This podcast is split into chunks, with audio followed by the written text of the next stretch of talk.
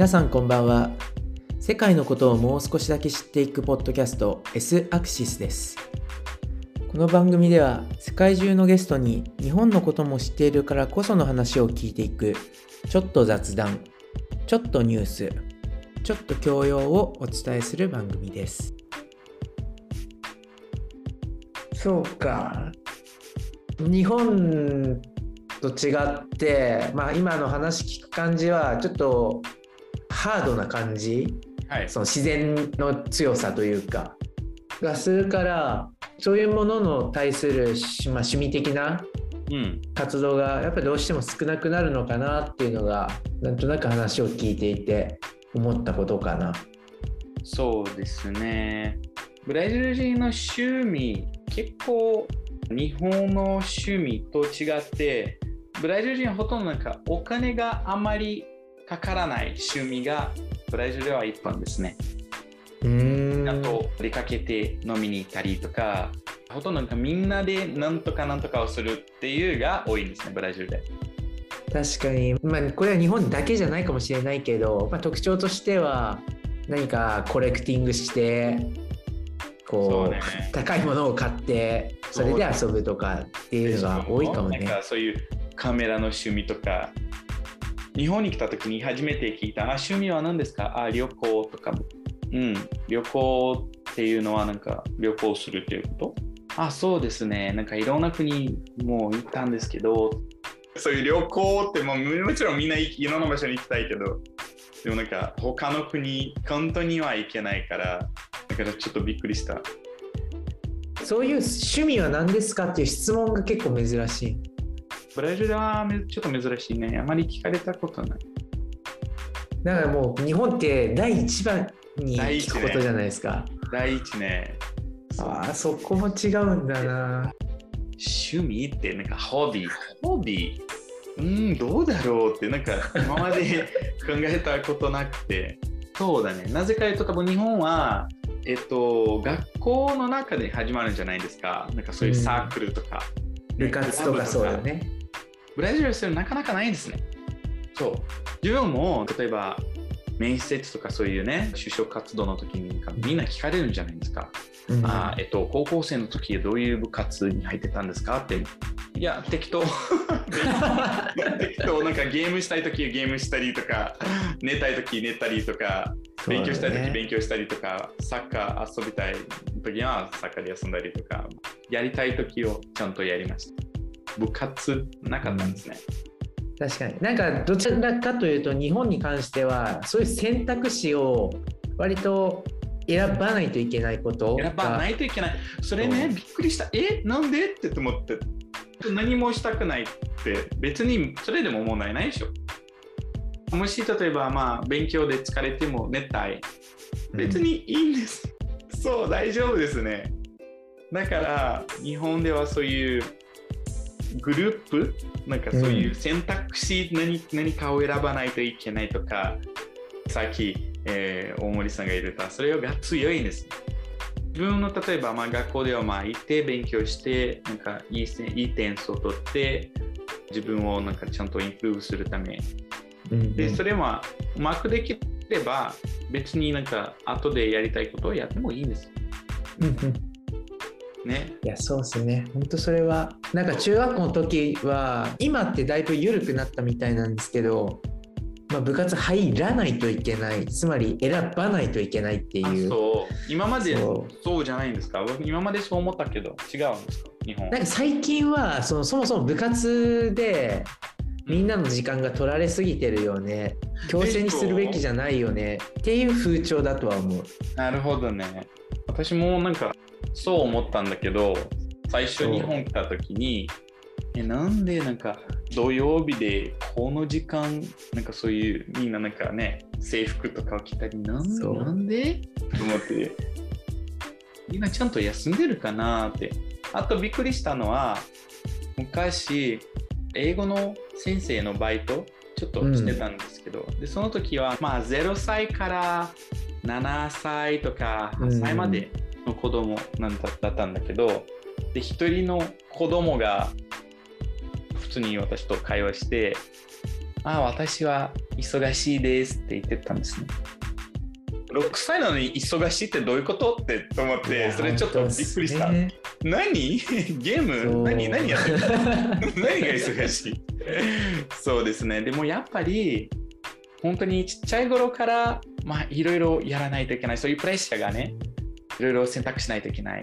で、入らないといけない。部活とか、ベストにならないといけない。そういうプレッシャーが多いんです。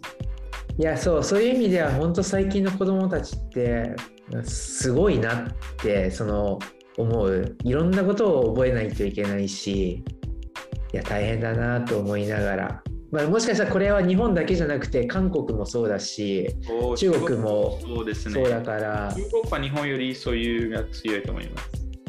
やっぱり儒教的な系統そうね。もあるんじゃないかなとは僕はなんとなく思そってるんだうねそういうけど社会のことすごいな。ブラジル本当に自由。いやそう 羨ましいなだから多分みんなすごいなんか幸せじゃないかなと思って。ということで、まあ、時間もいいところになってきたのではいはい。最後何か今回のテーマについてうん。アルトゥールの方から、まあ、まとめみたいなことを言うとしたら何かあります？まとめ。まあ正直そんなにねあの割と発散だけした会話だったから、うん、まとめとしては、うん、日本もそうだし、ブラジルもそうだし、どっかの国でもそうだし、みんなをしてほしいのは、できればいろんな国に行っていろいろ勉強して、で、そういうそれぞれの国のいいポイントを使って自分の性格を作るのは大事だと思います。そうっすね。そう。それはすごく大事それは思うね。はい、だから私は今なんかまあブラジル生まれで、まあ、日本にまあずっと住みたい。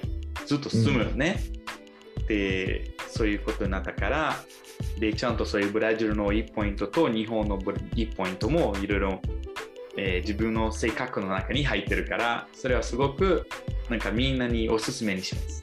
自分の国のいいポイントと日本のいいポイント。確かに確かに。はい。いや本当にその日本のことわことわざかな？ことわざにも可愛い子には旅をさせよっていう言葉があるけど、えー、すごい。初めてしっかり子供にいろんな見聞というかいろんなところの知識うん。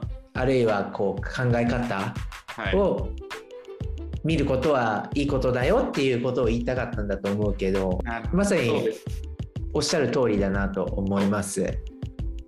僕の方もあの今日アルトゥールと話して、はい。一番最初にアルトゥールがブラジルのこのスタイルがまああ合わないというか いうところあったじゃん。はい、そうですね。